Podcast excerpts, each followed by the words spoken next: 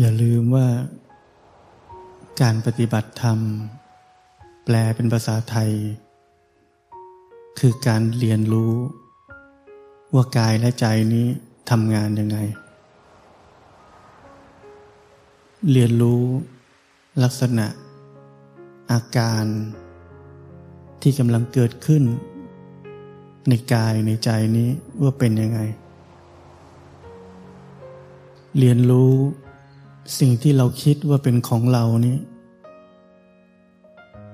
ว่ามันเป็นยังไง เราไม่ได้ต้องการให้มันดี แต่ถ้ามันดีมันก็เป็นบุญของเรา เราปฏิบัติธรรมไม่ใช่เพื่อให้ร่างกายแข็งแรง ไม่ใช่เพื่อให้จิตใจดี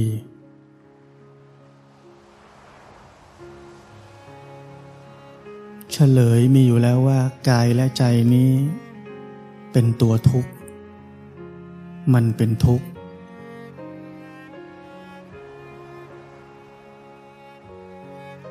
เรามีหน้าที่เรียนรู้ เพื่อจะเห็นตามได้จริงว่ามันเป็นทุกข์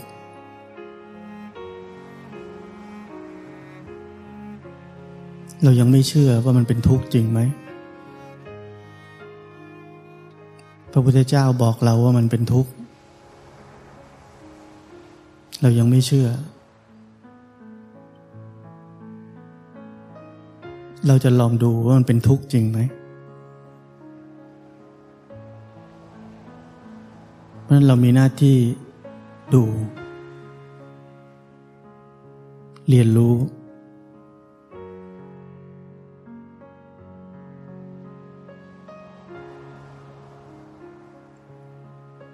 ผมถึงเคยบอกว่า คนจำนวนมาก เข้าใจว่าปฏิบัติธรรม แล้วอะไรอะไรก็ดีหมด อะไรอะไร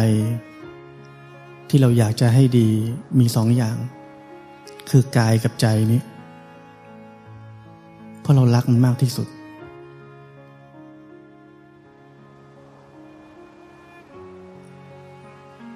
ราะนั้นเป็นความตื้นเขิน ความมืดบอด ความโง่เขลาที่เรามาปฏิบัติธรรมเพื่อจะให้กายและใจนี้มันดี โง่ตั้งแต่ต้น การปฏิบัติธรรมก็เลยผิดตั้งแต่ต้น เพราะอยากให้มันดี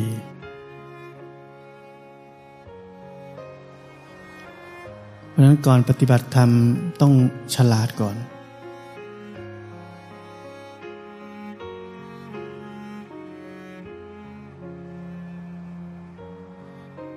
มีเฉลยแล้ว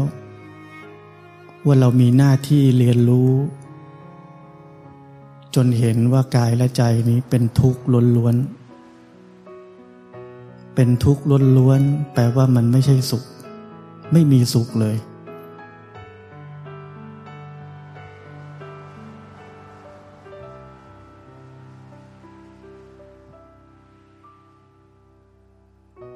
ความเป็นสุขที่เรียกว่าบรมสุข มีเพียงอย่างเดียว คือความเป็นอิสระจากกายและใจนี้ หรือความหลุดพ้นจากความยึดมั่นถือมั่นในกายและใจนี้ ไม่ใช่ทำให้มันดีได้ ไม่ใช่เปลี่ยนจากที่มันเป็นทุกข์ให้เป็นสุขได้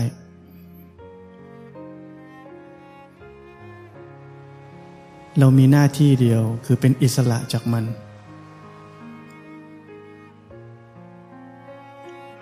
โดยการเรียนรู้ดูมันตามความเป็นจริง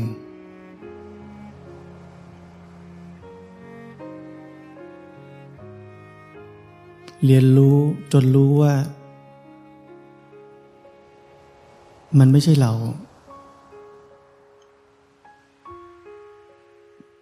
ใจมันเศร้า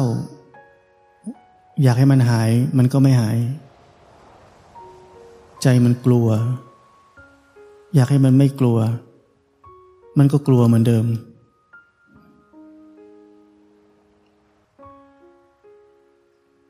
ใจมันโกรธ อยากให้มันไม่โกรธ มันก็โกรธเหมือนเดิม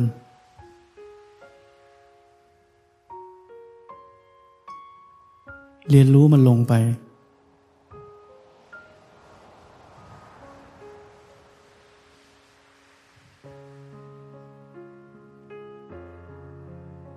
อย่าลืม เราเรียนรู้ในแต่ละขณะ เพื่อจะเป็นอิสระจากมัน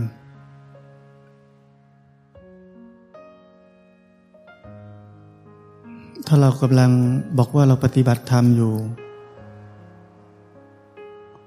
เรารู้อยู่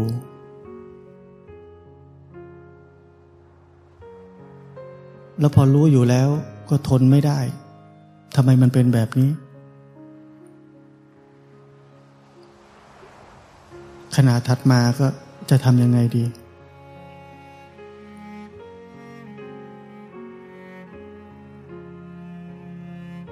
ขณะถัดมากุ้มใจ ขณะถัดมาฟังธรรมดีกว่าเผื่อจะหาย ขณะถัดมาไปเข้าคอร์สดีกว่า เผื่อจะหาย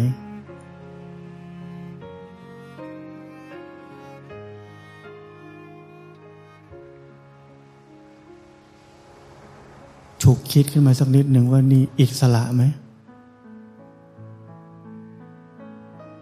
สิ่งที่กำลังเป็นอยู่นี่เรียกว่าอิสระไหม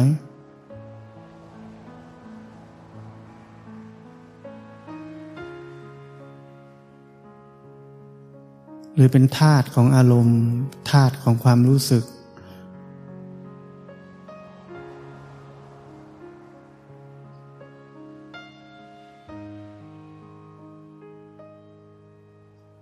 ที่ผมเคยบอกว่าเราเป็นคนไทย ไทย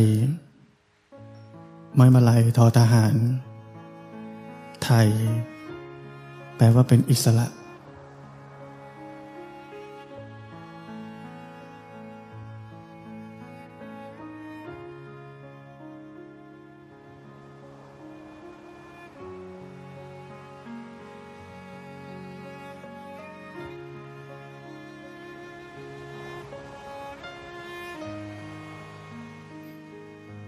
ไปนี้ให้ทุกคนฟังให้ดี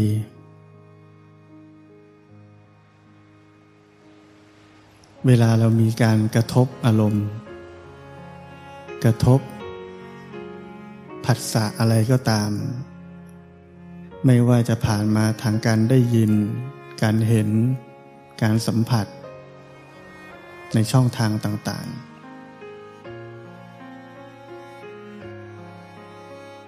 จะเกิดอารมณ์ความรู้สึกขึ้น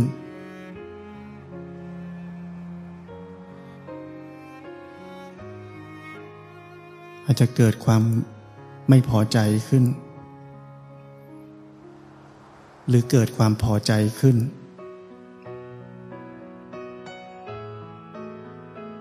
เมื่อเกิดความไม่พอใจขึ้น สังเกตตัวเอง เรามีความคิดทันทีว่าจะตอบโต้กับสิ่งสิ่งนั้นยังไง หรือว่าจะจัดการกับสิ่งที่กำลังได้ยิน ได้เห็น ได้สัมผัสอยู่นี้ยังไง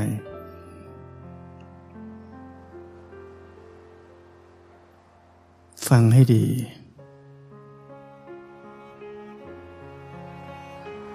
หน้าที่ของนักปฏิบัติธรรม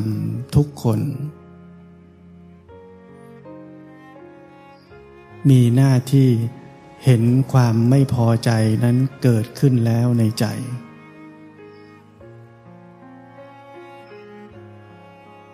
สัมผัสรู้สึกถึงอาการที่เราไม่เป็นอิสระจากอารมณ์นั้นแล้ว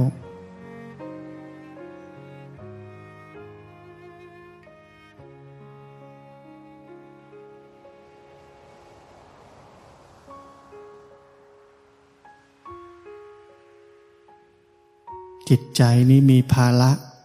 ความหนัก จากการติดอารมณ์นั้น ๆแล้ว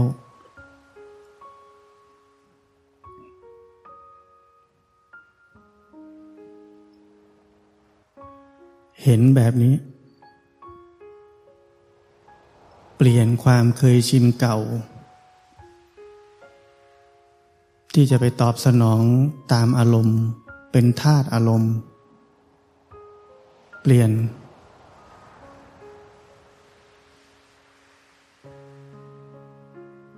เห็นอารมณ์นั้นคำสอนนี้ พวกเราฟังมากันนานนับปี แต่เราฟังแล้วเราก็ละเลย เราคิดว่าเราทำไม่ได้ บางทีเราคิดว่าเรารู้ไม่ได้หรอก สมาธิเรายังไม่พอ เรายังมีสติไม่พอ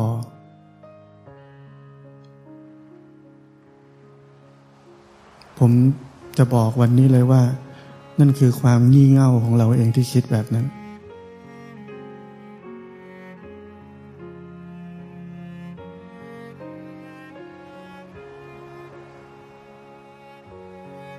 อดทน เห็นมันตรงๆนั่นแหละ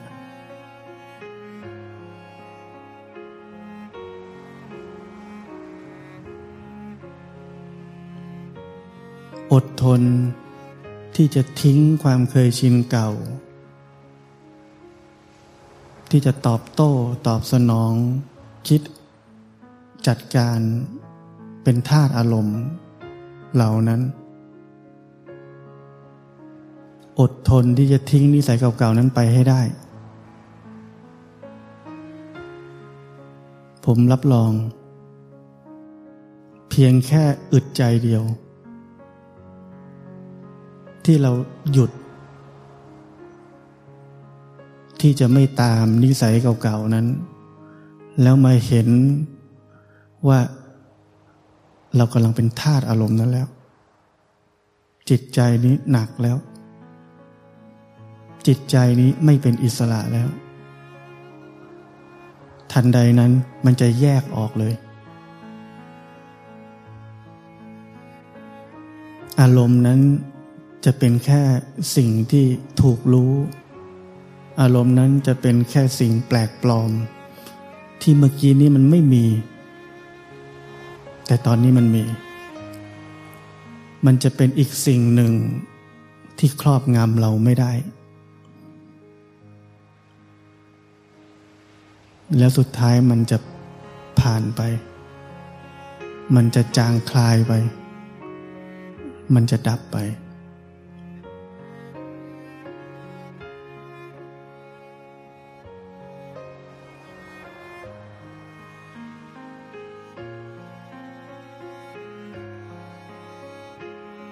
เพราะนั้นฟังให้ดี เรื่องที่ฟังมาแล้วไม่รู้กี่ร้อยกี่ล้านครั้ง ฟังให้ดีว่าเราทุกคนทำได้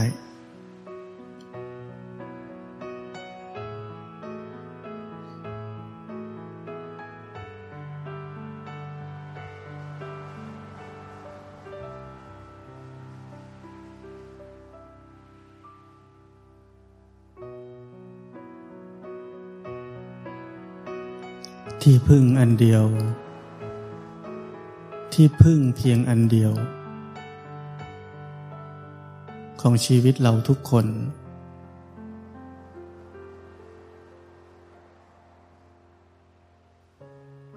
คือตัวเราเอง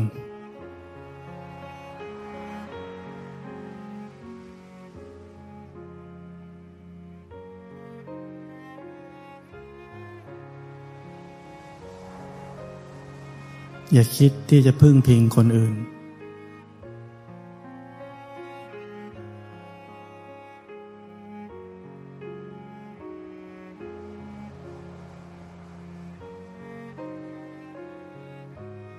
อย่าคิดที่จะพึ่งพิง ลูกหลานเลนโลน อย่าคิดจะพึ่งพิงเพื่อน อย่าคิดจะพึ่งพิงแฟน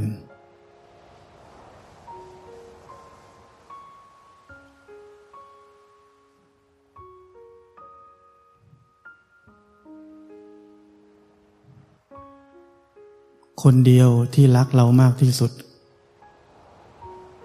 คือตัวเราเอง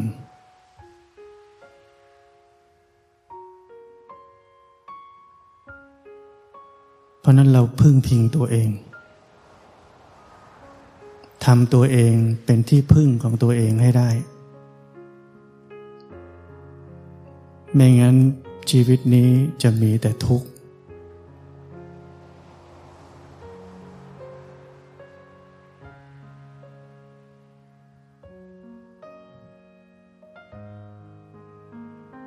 เคยได้ยิน คนที่เป็นแบบนี้ไหม ไม่พอใจ ทำไมไอ้นี่ไม่ทำอย่างนี้ให้เราทำไมไอ้นั่นไม่ทำอย่างนี้ให้เราทำไมมันทำอย่างนี้กับเรา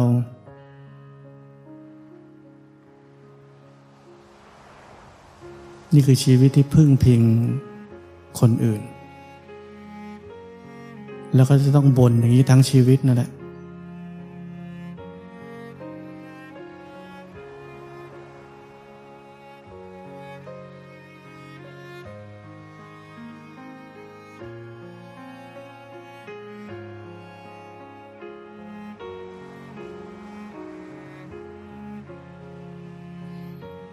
ชีวิตของทุกคนเวลามีความทุกข์เนี่ย ก่อนที่เราจะมาปฏิบัติธรรมเนี่ย เรามีนิสัยคล้าย ๆ กันอย่างหนึ่ง คือเราต้องการระบาย เราอยากหาคนรับฟังเรา อยากหาคนเข้าใจเรา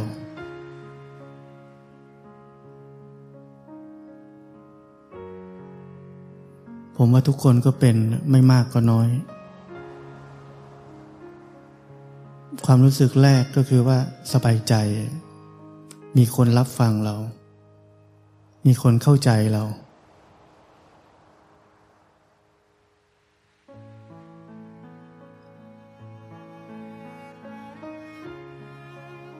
นั่นคือวิถี แห่งความเป็นอัตตาตัวตน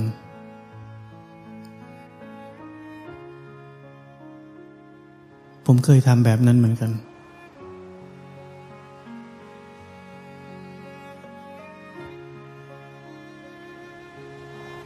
ทุกก็อยากระบาย ทุกก็อยากระบาย หาคนเข้าใจ จนวันหนึ่งผมเห็นชีวิตตัวเองที่เป็นแบบนั้น คือเราใช้ชีวิต อยู่ในแพทเทิร์นเดิมๆ ซ้ำแล้วซ้ำเล่า ซ้ำแล้วซ้ำเล่า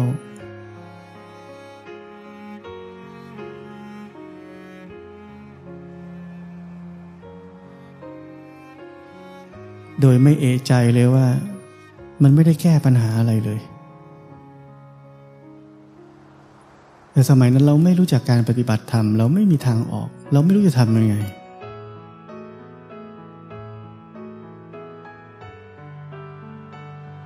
เราไม่รู้จักว่าเมื่อไหร่ก็ตามที่เราพูดเรื่องเดิมซ้ำๆเรื่องอกุศล ซ้ำๆซ้ำแล้วซ้ำอีก ความทุกข์ที่เรามีซ้ำแล้วซ้ำอีก มันจำมันเป็นมโนกรรม มันตอกย้ำว่าเราเป็นแบบนั้นจริง ๆ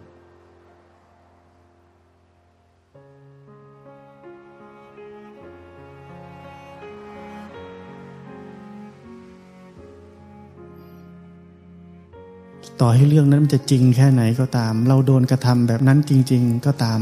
มีเหตุมีผล คิดตามเหตุตามผลว่ามันจะเป็นอย่างนั้นจริง ๆ ก็ตาม แต่กรรมมันไม่เว้น ต่อให้เป็นเรื่องที่เราถูกกระทำจริง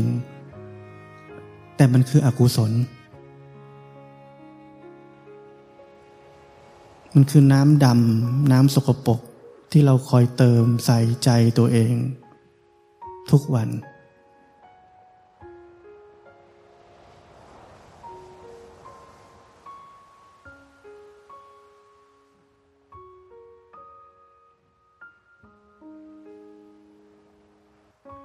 ถ้าเราเข้าใจการปฏิบัติธรรมแล้ว เราจะรู้ว่ามันไม่ใช่ทางแก้ ทางแก้คือว่า เพราะว่าเรานี้ยังยึดมั่นถือมั่นกับความเป็นตัวเรา ต้องทำลายความยึดมั่นถือมั่น หรือความเห็นผิดที่มีเราจริง ๆ นี้ไปให้ได้ การระบาย ตอกย้ำอกุศลก็ไปในใจเรา มันไม่ใช่ทาง มันมีแต่ทำให้ทางนี้มันเนิ่นนานขึ้น ในการทำแบบนั้น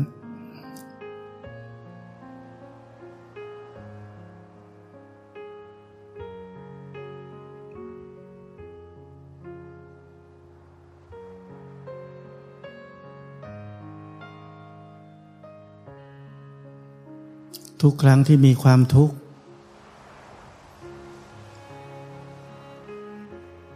ผมจึงกลับมาที่ตัวเอง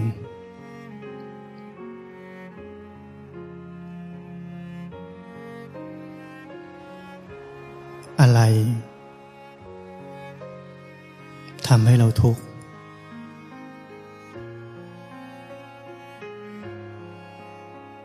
ความไม่พอใจ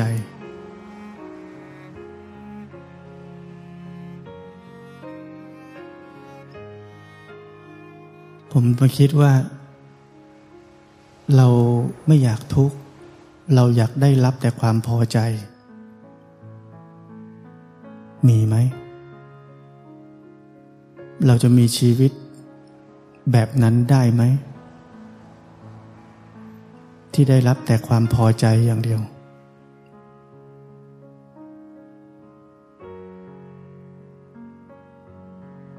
มันไม่มี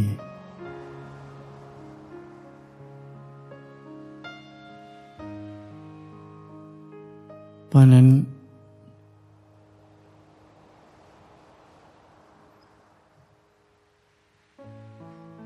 สิ่งที่ทำให้เราแก้ปัญหา ความทุกข์ทั้งหลายได้ คือเราต้องไปถึงต้นเหตุ ที่แท้จริง ที่ยังทำให้เราเกิดความยินดีพอใจ หรือความไม่ยินดีไม่พอใจอยู่ได้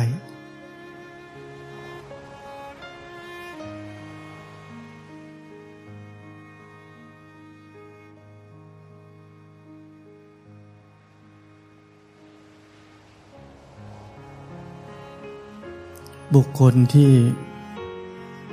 ละแล้วซึ่งความยินดีพอใจและความไม่ยินดีไม่พอใจก็คือพระอนาคามี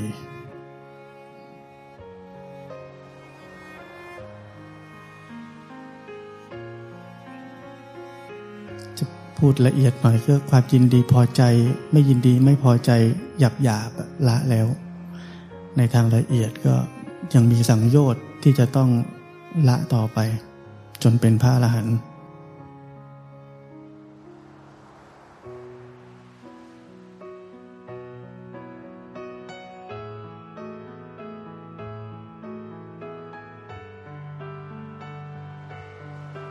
เพราะนั้นเรามีงานที่ต้องทำกันอีกมาก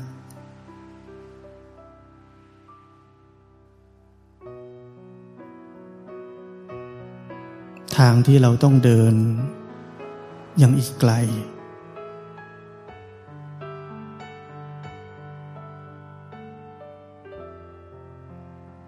ถ้าเรายังมัว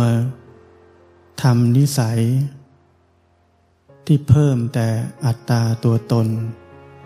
ทำนิสัยที่เป็นความเคยชินเก่าๆ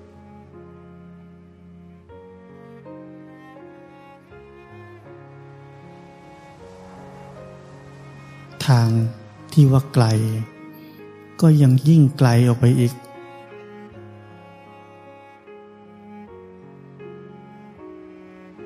แล้วก็ไม่มีวันจะแก้ปัญหาความทุกข์ที่มีอยู่ได้ในตอนนี้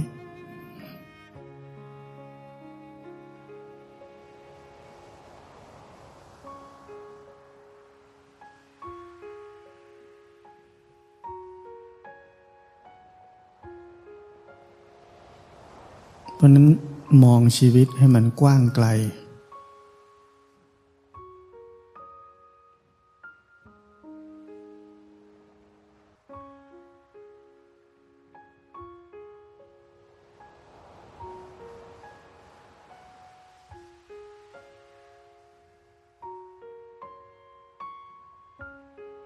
เหมือนที่ผมเคยบอก ว่าผมเล่นมาคอส ยเล่นกันไหม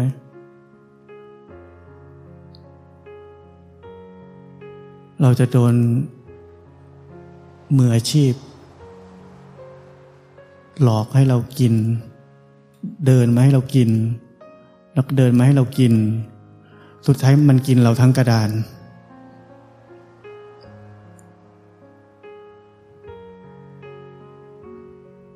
เราต้องเป็นคนคนนั้น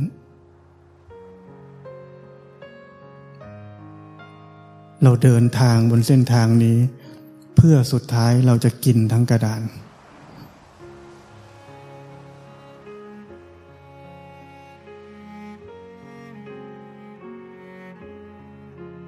เพราะนั้นเราต้องเข้าใจเกมของชีวิตนี้ เกมของกิเลส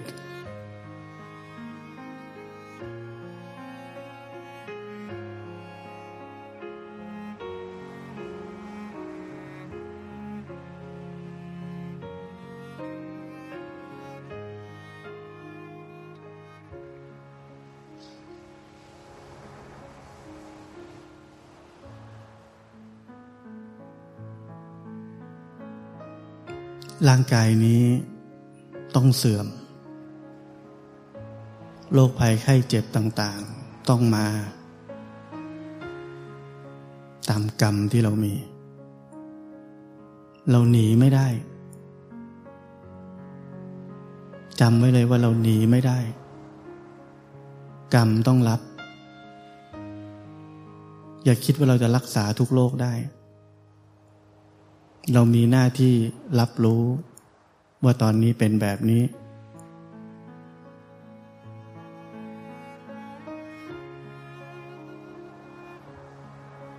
ดูแลเท่าที่ปัญญาจะมี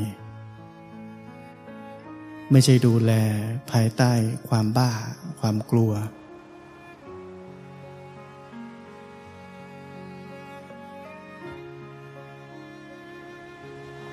สิ่งที่ผมเห็นอย่างเดียวก็คือว่าเราทุกคนมีกรรม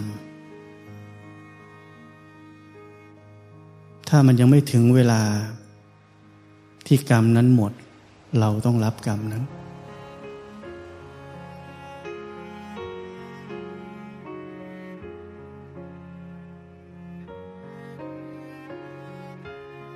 เราหนีกรรมไม่ได้ แต่ถึงเวลามันจะหมด มันก็หายไปซะดื้อๆอย่างนั้น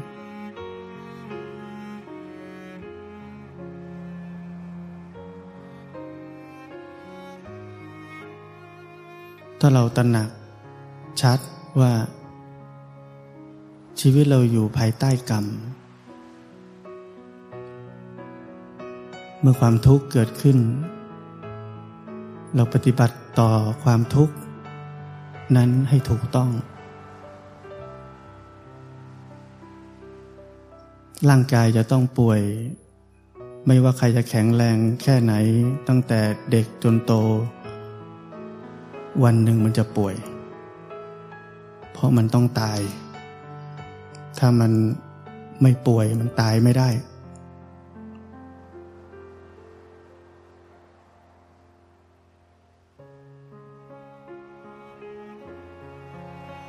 นี่เป็นความจริงที่เราจะต้องรับ ว่าวันหนึ่งเราจะต้องป่วย สิ่งที่เรา มีเท่ากันในตอนนี้คือ เวลา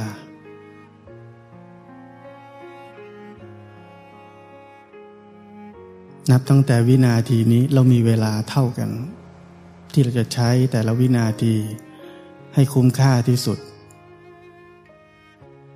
ที่จะพ้นไปจากความเกิด ความแก่ ความเจ็บ ความตายของร่างกายนี้ได้ เราไม่มีเวลาพอที่จะคอยมาแก้สิ่งเหล่านี้ให้มันดี เวลาทั้งหมดเราต้องทุ่มเทไปให้กับการที่จะมีปัญญา พ้นไปจากความยึดมั่นถือมั่นในกายและใจนี้ให้ได้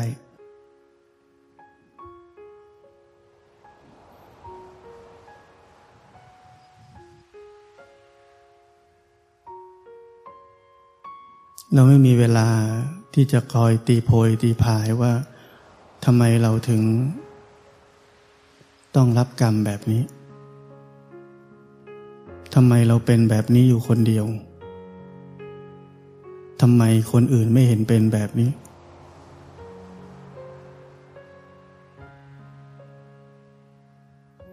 เวลาเราทุกข์มากๆอะ มันหนีไม่พ้นหรอกว่าเราจะคิดแบบนี้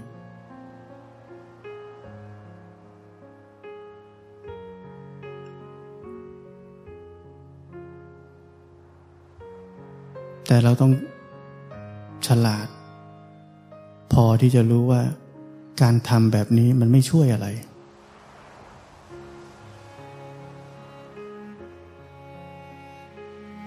หลังแต่จะทำให้จิตใจผิดปกติ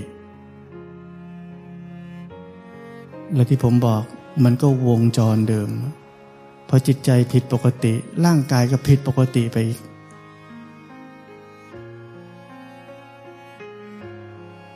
เรียกว่าป่วย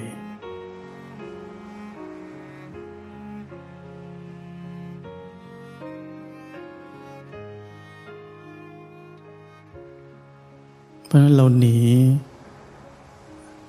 การกระทบ ในสิ่งต่างๆ สถานการณ์ต่างๆ กับคนต่างๆ แล้วจิตใจก็ปรุงอารมณ์ขึ้นมา เชิงโลภโกรธหลง ในความเข้มข้นต่างๆเราหลีกหนีธรรมชาติ ของการที่เราเป็นมนุษย์แบบนี้ไม่ได้ สิ่งเดียวที่เราทำได้ คือไม่เพิ่ม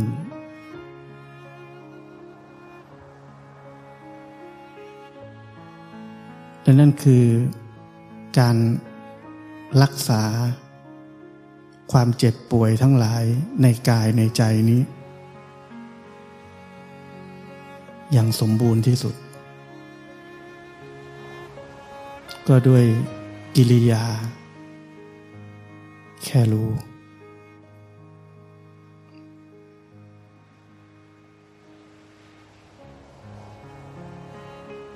เรามีหมออยู่แล้ว คือพระพุทธเจ้าคำสอนของพระพุทธเจ้าเป็นหมอของเรา